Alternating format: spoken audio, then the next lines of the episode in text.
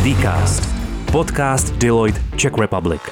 Vítám vás u dalšího dílu Dcastu. Jmenuji se Jana Morávková a dnes pro vás mám trochu netradiční podcast. Mými hosty jsou Jakub Machka, manažer kybernetické bezpečnosti fakultní nemocnice Plzeň a Michal Čábela, ředitel v oddělení rizik Deloitte. Budeme si povídat o kybernetické bezpečnosti ve zdravotnictví. Dobrý den, Jakube. Dobrý den a děkuji za pozvání. Ahoj, Michale. Ahoj, taky děkuji. Michale, já mám první otázku na tebe. Kybernetická bezpečnost je téma, které je stále častěji akcentováno veřejnými médii. Je opravdu tak vážné a vyžaduje tolik naší pozornosti? Ano je a ano vyžaduje. Ale možná může, můžeme být trošku uh, širší v té odpovědi. Ono, uh, tak jak se vyvíjí celý svět a technologie kolem nás, tak uh, samozřejmě se musí vyvíjet i ty obrané mechanizmy před stavy, které nechceme. Stejně jako v autě tak auta před 50 lety taky jezdila pomalejc, bylo jich méně a byla z toho důvodu v podstatě bezpečnější a neměla žádná bezpečnostní ochranné prvky tak teď jezdíme autem mnohem rychleji, je jich víc a to auto musí mít spoustu airbagů, všech možných systémů, abychom uh, se v nich nezabíjeli tak často v těch autech. A to stejné je to s IT. Závislost a využívání IT prostředí a vůbec všech možných systémů.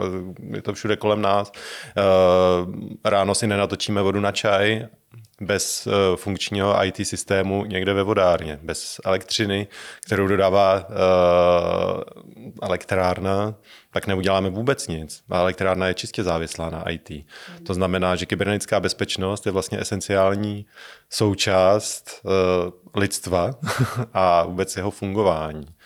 Takže ano, je to důležitá součást a ano, je dobře, že uh, v i ve veřejných médiích a ve veřejném prostoru se více a více o kybernetické bezpečnosti mluví, protože je to jeden ze způsobů, jak udržet vlastně naší civilizaci, řekněme, v chodu a při životě. Hmm. Naše téma je kybernetická bezpečnost ve zdravotnictví. Jak se k tématu uh, staví stát? Já bych řekl, že poslední dobou poměrně zodpovědně. Uh, my jsme tady v předchozích letech, a už je to několik hodně let zpátky, tak jsme tady zaznamenali vlastně eh, nový zákon o kybernetické bezpečnosti, to bylo v roce 2014. A Potom eh, vešla v platnost eh, evropská regulace NIS 1, která určovala vlastně spolu se zákonem o kybernetické bezpečnosti, co je kritická infrastruktura, jakým způsobem ji chránit. Nyní tak se připravuje nová regulace, eh, nová direktiva eh, NIS 2 na úrovni Evropské unie, která by měla vstoupit v platnost v Čechách, tuším v roce 2024 eh, na naší české národní úrovni. A tyto regulace tak vlastně se snaží motivovat tu ty společnosti, které obsluhují kritickou infrastrukturu nebo jsou nějakým způsobem důležité pro chod státu a celé společnosti, aby věnovali nějaké alespoň minimální úsilí právě zabezpečení chodu těch jejich provozů, tak, aby uh, to všechno fungovalo. Takže stát to podporuje. Uh, Osobně bych řekl, že by mohl podporovat ještě trošku více i na úrovni financí, ale i tam vidím, že ty investice se nějakým způsobem navyšují, takže já myslím, že dobré. Posunujeme se správným směrem. Hmm. My se dneska chceme bavit hlavně o kybernetické bezpečnosti ve zdravotnictví. Uh, Jakube, vy jste manažer kybernetické bezpečnosti ve fakultní nemocnici Plzeň. Co tato profese obnáší? Tak já asi navážu na kolegu, který tady říkal, že v České republice existuje zákon o kybernetické bezpečnosti. Zákon vlastně definuje povinné osoby, které musí daný subjekt, který pod tuto regulaci spadá, mít ze zákona. Eh, nemocnice, nebo ty velké nemocnice, fakultní nemocnice, spadly pod tento zákon v roce 2018 a od této role, od této doby musí mít, eh, musí mít zabezpečeny role manažera, architekta, auditora a dalších a další garanty vlastně aktiv. Mojí rolí teda je naplňovat z jedné stránky požadavky legislativy, které jsou kladeny na subjekt, na poskytovatele zdravotních služeb jako nemocnici jako fakultní nemocnici, takže naplňovat legislativní požadavky, v té druhé zabezpečit, aby pacienti dostali vlastně dostali zdravotní péči v jakýkoliv okamžik 24x7. Takže to jsou tyhle ty dva hlavní vlastně důvody, proč musí existovat role manažera kybernetické bezpečnosti. Jehož cílem je vlastně naplnění těchto těch, milníků s tím, že ten prvotní cíl je opravdu zajistit uh, naplňování legislativy a bezpečnosti a ochrany pacientů. To asi není úplně jednoduchý, že eh, Na, jednu stran, na jedné straně legislativa, na druhé straně pacienti. Má každá nemocnice manažera pro kybernetickou bezpečnost? Od roku 2018, když se budeme bavit z pohledu legislativy, tak od roku 2018 tam spadá 14 největších fakultních nemocnic. V roce 2021 tam spadlo cca dalších 40. Takže ty to mají dané ze zákona. Ty ostatní to spíše je, je to spíše dané tím, nebo ta jejich role je většinou, není tam vykonávaná což odpovídá i celkově stavu a množství IT specialistů nejenom v oblasti kybernetické bezpečnosti, ale celkově velkému nedostatku IT specialistů obecně. Takže většinou v těch menších nemocnicích, i když nemají ty požadavky, tak tam ta, nebo přestože tam ten požadavek není, tak stejně tam ta role není zabezpečována. A současně tak u těch, které mají tu povinnost, tak velmi těžko bojují s tím sehnat kvalitního manažera kybernetické bezpečnosti, na tož sehnat schopného architekta, případně auditora kybernetické bezpečnosti. A ještě se vrátím k, tý, k tomu tématu eh, té kolize těch vysokých eh, kybernetických požadavků na, na, na oblast nemocnic, na, na fakultní nemocnici tak eh, ono se říká, že nebo může, může si člověk říct, že od roku 2018 uplynula lhůta čtyř let, kdy tam vlastně fakultní nemocnice Plzeň spadá, nicméně je to velmi krátký časový, časový segment na to zajistit soulad a zajistit bezpečnost nemocnice. Protože pro tu nemocnici je to de facto velká revoluce. Nechci říct, že by se nemocnice o kybernetickou bezpečnost předtím nestarala. Nicméně teďka je tam množství požadavků i velmi formálních vytváření různých dokumentů, formalizace procesů, které předtím fungovaly, teďka musí, musí být doplněny o ty o ty požadavky kybernetické bezpečnosti.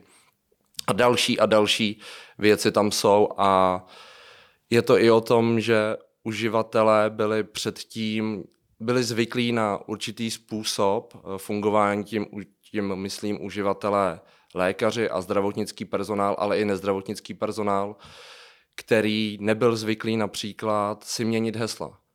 A hesla tam vlastně byla 20 let stejná v některých případech a pak se vlastně, jak je zdravotnictví taký velmi specifický obor, vzhledem k tomu, že eh, jakým způsobem je společností nahlíženo na doktory a jakou roli mají v celkově ve společnosti, tak pak, je, tak pak z toho důvodu je také těžké jim nějakým způsobem se snažit objasnit, vysvětlit, eh, že eh, nějaké, nějaké návyky, které mají historicky, tak je potřeba změnit. Mm-hmm. Chceš doplnit, Michale?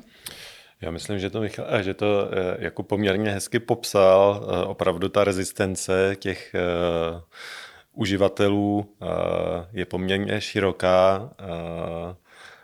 A také se s ní setkáváme i v soukromém sektoru, když řešíme kybernetickou bezpečnost i u, i u jiných segmentů, ale uh, hlavně to zdravotnictví taky opravdu v tom specifické. A uh, nutno říct, že samozřejmě ten lékařský personál tím, že ho není mnoho, řekněme, že každá nemocnice bojuje o dobré doktory, tak samozřejmě dá se říct, že tahají za delší konec provazu. Hmm ale uh, o to je to větší výzva právě třeba pro lidi, jako je Kuba, pro lidi, kteří mají na starosti kybernetickou bezpečnost, aby zajistili tu bezpečnost tak, aby i v případě toho, že uh, ten ty uživatelé, ten personál, tak není úplně kooperativní, tak pořád, aby ta uh, infrastruktura a to prostředí bylo do určité míry zabezpečené. To znamená to, že eh, se někde objeví staré heslo, takže to nebude znamenat eh, strašnou katastrofu, která uh, může stát zdraví, zdraví nebo i životy lidí. Jakoby on to Michal trošku nakousl. Co se může stát, když bude napadena nemocnice? Tak těch oblastí, co se, co se může stát, pokud bude napadena nemocnice, je, je velké množství.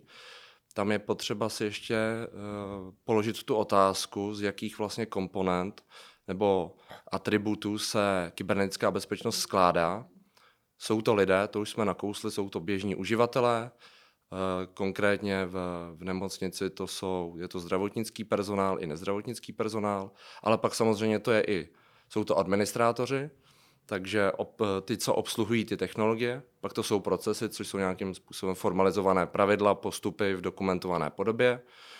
A pak to, jsou, pak to jsou samozřejmě technologie. Takže jsou to provozní technologie od samostatných počítačů přes servery až pro v současné době velmi zranitelná místa, kterými jsou, kterými jsou vlastně zdravotnické prostředky. Infuzní pumpy, CT, rengeny, analyzátory krve, a, a obdobná zdravotnick, zdravotnické prostředky. A každý z těchto elementů má nějaké zranitelnosti, má své slabá, svá slabá místa. A těchto zranitelností využívají kybernetický útočníci.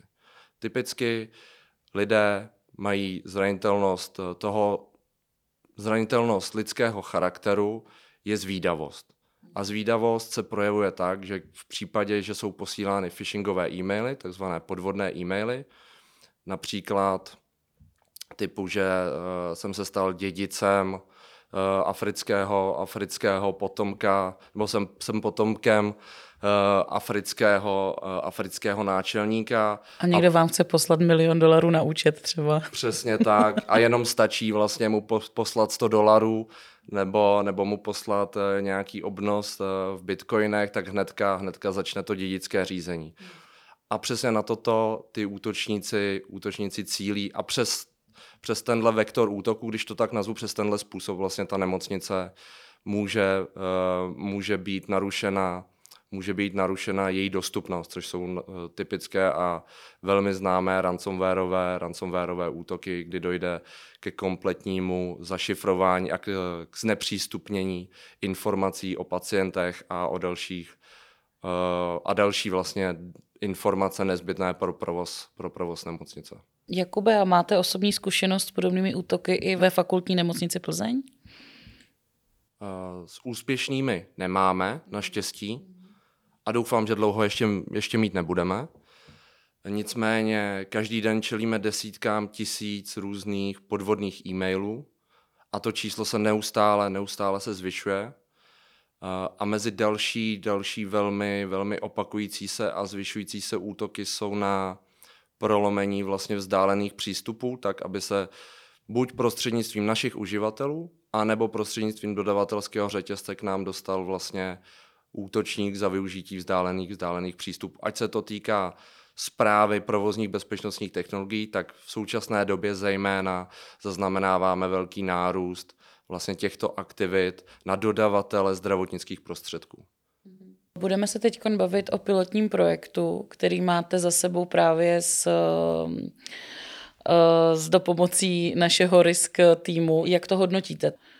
Právě, právě z té potřeby, co jsem, co jsem před chvílí uh, nastínil, tak vlastně vzniknul, vzniknul, vzniknul požadavek na to vyzkoušet si reálný nástroj, který nám automatizovaným způsobem může pomoci získat tuhle tu vizibilitu, tenhle ten přehled o, o aktivech eh, v nemocnici tak, abychom, abychom výrazně dokázali zvýšit, zvýšit tu viditelnost v naší síti, protože co se týká celkového procesu, jakým způsobem jsou například ty zdravotnické zařízení k nám dodávány, jakým, kolik, jaké velké množství máme dodavatelů a jaký jsou s tím další provozní problémy, tak v současné době to nějakým způsobem nebylo, nebylo kompletně zmapované. I z toho pohledu, že Požadavky na to, abychom zabezpečovali tyto zařízení, máme jako nemocnice, jak už bylo řečeno, od roku 2018. Do té doby to samozřejmě o tom byl přehled, byly zabezpečovány nějakými vhodnými metodami, které byly optimální v té dané době, nicméně vzhledem k tomu, jakým způsobem se vyvíjí způsob a množství, způsob uvažování a množství vlastně útočníků, tak je tam potřeba, je tam potřeba uh, tyto, tyto, tyto zařízení chránit. V rámci, v rámci vlastně za pomoci tady, za pomoci tady Michala a jeho týmu, tak, tak jsme provedli pilotní, pilotní projekt, Eh, jehož cílem bylo právě si odzkoušet na jednom segmentu sítě, jestli dokáže ten, eh, jestli jeden z nástrojů dokáže vlastně nám získat, dát nám přehled o, o, daných, o daných zdravotnických prostředcích v sítě, což se potvrdilo. A přineslo nám to taky obrovské množství informací o zranitelnostech, o způsobu toho, jakým ty zdravotnické prostředky komunikují. Ale také nám to doneslo informaci o tom, jak jsou ty zdravotnické prostředky využívány což je zase, zase takovej, taková třešnička na dortu pro využití v rámci například rozhodování o tom, jestli, mu, jestli je nezbytné kupovat nový zdravotnický prostředek nebo ne, když se na to koukáme z toho ekonomického pohledu. Michale, jak hodnotíš tento pilotní projekt monitoringu ty?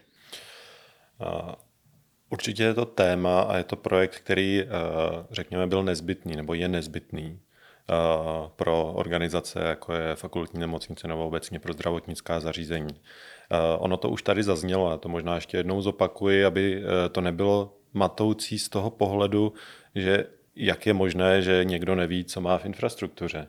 Opravdu se to děje a je to standardní, vlastně standardní věc, že uh, málo která organizace ví, jaká uh, ta aktiva neboli ty prvky té sítě, tak uh, jaká aktiva vlastně oni provozují. To znamená, že neví, kolik počítačů v té síti je, kolik uh, rengenů v té síti je, což jsou takové věci, které se dají spočítat, ale těch drobnějších zařízení opravdu je to problém, protože ty organizace jsou velké a ne všechno je centrálně zpravované. Mm-hmm.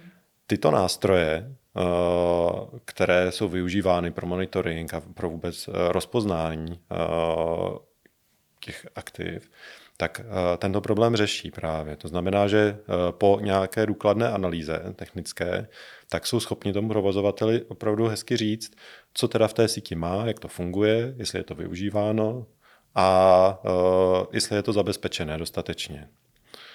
To znamená, že to dokáže vlastně pokrýt většinu těch zranitelností a většinu těch rizik, které jsme tady zmiňovali. To, že nevím, co mám v síti, což je obrovský problém, protože jak můžu zabezpečit něco, co neznám.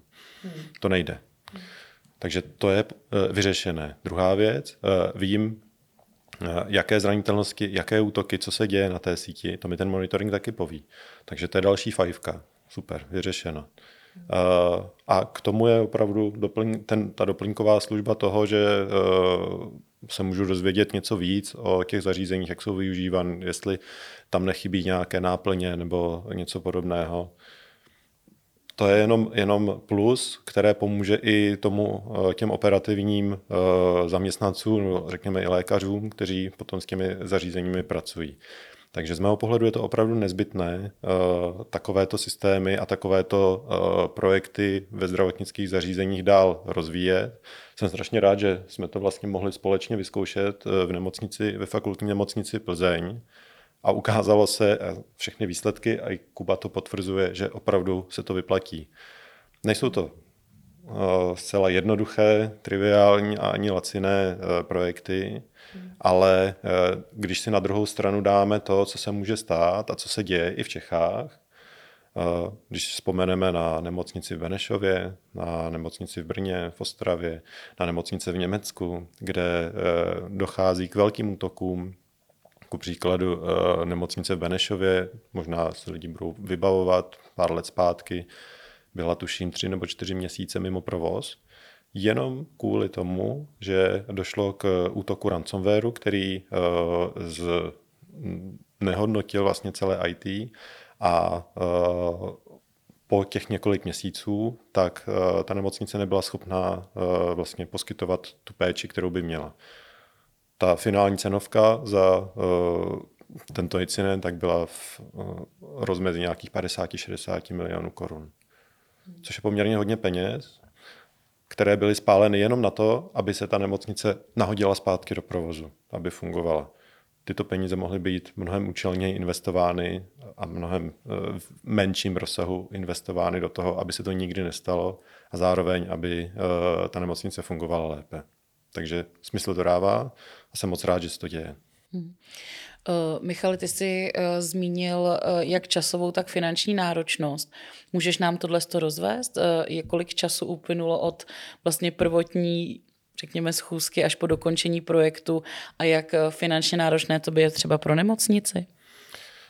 Co se týká té časové osy, tak tím, že se pohybujeme vlastně v oblasti, která je nová na českém trhu rozhodně, na evropském trhu eh, je pár dalších vlaštovek, ale pořád to není téma, které by bylo opravdu eh, pravidelně integrované na, v každé druhé nemocnici.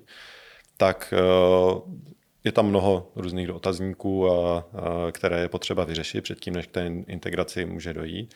I proto tak jsme vlastně přistoupili k tomu pilotnímu projektu, který vlastně se vyskou, že vlastně tady ten projekt byl vyzkoušen na určité izolované části té infrastruktury, abychom si mohli říct, dává to smysl, nedává to smysl, jak to funguje.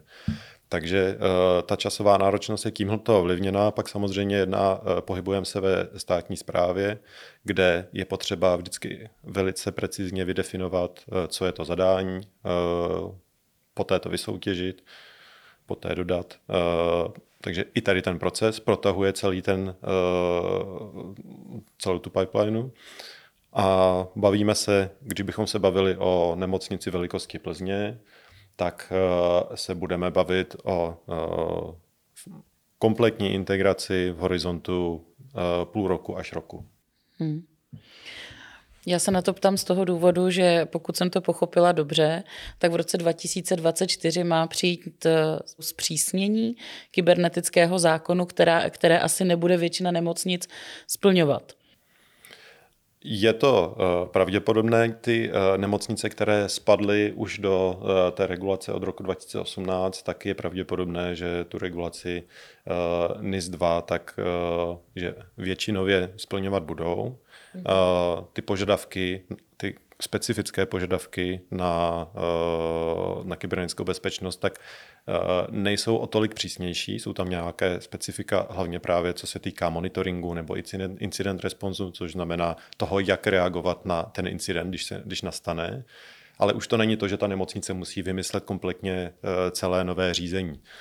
Ten problém s NIS 2 je to, že eh, v roce 2018 tam, Kubo, eh, doplní mě, prosím, spadlo těch nemocnic. 40. 40. 40 tam spadlo 2018. A na, na, původních, na původních největších vlastně vydefinovaných fakultních, fakultních nemocnic eh, v roce 2008, 2000, 2000 jo takhle, 2018 jich je 14 největších, 40 jich tam je od roku 2021 do budoucna s příchodem NISu 2 tam spadnou ještě další menší nemocnice, ale seznam těch, nebo ty bezpečnostní požadavky pro současný subjekty budou stejný vlastně. Nic nového tam nebude, jenom, což je asi uh, podstatná informace, že s příchodem NISu 2 bude výrazně rozšířen okruh nejenom týkající se zdravotnictví, ale celkově subjektů, které tam spadnou, o kterých teďka dle, dle, dle vyjádření Národního úřadu pro kybernetickou informační bezpečnost, dle jejich prvotních analýz bude spadat až 6 000 subjektů. Mhm. Jo, což, je, což je výrazný, výrazný nárůst vůči, vůči, vůči vlastně současnému stavu. Pro porovnání eh, momentální stav, momentální eh, rozsah eh, těch povinných osob, těch povinných subjektů, firm, tak je někde kolem 300 až 500. Mm. Po příchodu NIS 2 to bude 6 tisíc. To znamená, že eh, ten nárůst je opravdu enormní. Tam se, tam se vlastně zase dostáváme k tomu, že bude všechny tyto subjekty budou muset mít povinné role. V současné době už nejsou lidi na to, aby plnili ty povinné role ze zákona. Myslíme tím manažera kybernetické bezpečnosti, architekta kybernetické bezpečnosti, auditora, případně další specialisty, protože tím to nekončí. A také je potřeba říct, že například tím nástrojem, který, který jsme vlastně měli možnost si vyzkoušet u nás v Plzni, tak velké množství těchto rolí ušetříme. Jelikož nějakým automatizovaným, určitým automatizovaným způsobem nám dokáže, dokáže dát ty informace. Za jiných okolností, kdybychom takovýto nástroj neměli, tak my to budeme v současné době, to musíme dělat manuálně. Že v rámci vlastně fakultní nemocnice Plzeň má, má dvě, dvě lokality, Borskou část a Lochotínskou, kde jsou různě rozdělené oddělení. V každém oddělení je zdravotnická technika a teďka za současného stavu vlastně musí manuálně kolegové, kolegové procházet jednotlivé oddělení a mapovat jednotlivé zdravotnické, zdravotnické prostředky. Kdo jsou vlastně ty útočníci? Asi obecně, obecná představa o tom, eh, kdo to je ten kybernetický útočník, tak je ta, že opravdu je to někdo, kdo sedí v nějaké eh, tmavé místnosti s kapucí na hlavě, eh, kouká do 50 monitorů naraz a je osvícen zeleným světlem. Většinou to je úplně jinak. Většina útoků, které společnosti zažívají, tak nejsou cílené. Není to tak, že by nějaký jeden nebo skupina eh, takovýchto lidí, hackerů, kriminálníků by se dalo říct, tak se snaží opravdu prolomit zabezpečení a někam se dostat. Dalo by se říct, že možná až 100% těch známých případů z poslední doby tak bylo způsobeno automatizovanými nástroji. To funguje tak, že uh, vývojář, který si chce vydělat nebo chce prostě uh, ukázat ostatnímu světu, že on umí, nebo má nějaké jinou, nějakou jinou motivaci, tak vytvoří program, který funguje zcela autonomně a pošle ho do světa. A funguje to potom úplně stejně vlastně jako jakýkoliv jiný virus, proto se tomu virus říká, ten jako lidský nebo e, z té živočišné e, říše, Funguje to úplně stejně. Jo? Vy jedete do práce tramvají, eh, v tramvaji eh, na vás někdo eh, prskne nějaký bacil nebo vir, vy se ho nadechnete, on se pomnoží ve vašem těle a když dosáhne dostatečné koncentrace, tak ho začnete prskat dál a zase někdo další chytne a tak dále. A úplně stejně fungují tady ty automatizované nástroje ten jeden útočník nebo ten jeden člověk, který ho na, připraví, naprogramuje, tak ho vypustí do světa nějakými svými kanály, e-mailem a e, funguje to tak, že ten, ta nakažená osoba tak uh, si ho stáhne nevědomky, třeba v rámci uh, nějaké přílohy. Jo? Teď před Vánoci tak vám přijde e-mail od České pošty, že máte na poště balíček a že je potřeba ho zaplatit, nebo nastavit doručení, nebo že máte zaplatit clo za ten balíček. Mm. Nebo jo, těch scénářů je bambilion a opravdu ty scénáře jsou poměrně takové jako věrohodné, takže snadno se člověk chytne. Takže klikne, stáhne přílohu, stáhne si tady ten vir, on se mu v úzovkách pomnoží, chvilku eh, pobíhá na, po jeho počítači, něco tam vymýšlí, eh, a pak ten počítač uh, buď to zahesluje, uh, to znamená, že vezme veškerý obsah, který je vložen na tom počítači a zašifruje ho poměrně silnou šifrou tak, že ten uživatel není uh, schopen ten počítač dál používat do té doby, než nezaplatí. Nebo než uh, tam nalije nějakou zálohu těsně předtím, než dojde k tomu zašifrování, tak ten vir se, nebo ten programek se dál zpropaguje všude, kde může. Pošle se mailem, pošle se na nějaké další připojené zařízení a tedy. To znamená, že ten útočník eh, neví o tom, že útočí na vás, ten programek to dělá sám. Eh, a proto eh, většina těch útoků je opravdu vlastně jednoduchá. A ten vektor útoku je většinou ten, opravdu ten, že přijde e-mail, někdo na něj klikne a začnou se dít věci. Proto je potřeba uh, tu kybernetickou bezpečnost uh, nějakým způsobem plátkovat tak, aby uh, ta organizace byla schopná uh, odolat těmto typům útoku. Jo? Stejně jako je uh, středověký hrad, tak má taky mnoho různých hradeb a když ten útočník překoná tu první bránu, tak to ještě neznamená, že se dostane uh, do toho středu, do toho paláce, ale má tam další nádvoří, další bránu, další bránu. Stejně musí být stavěna to IT a stejně musí být stavěna kybernetická bezpečnost.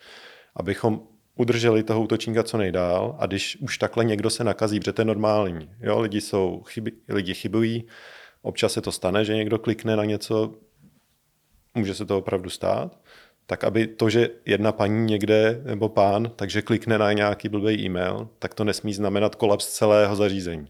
A to se děje. Jakub, já mám na tebe poslední otázku. Eh, kde ty vidíš kybernetickou bezpečnost nemocnic za 15-20 let?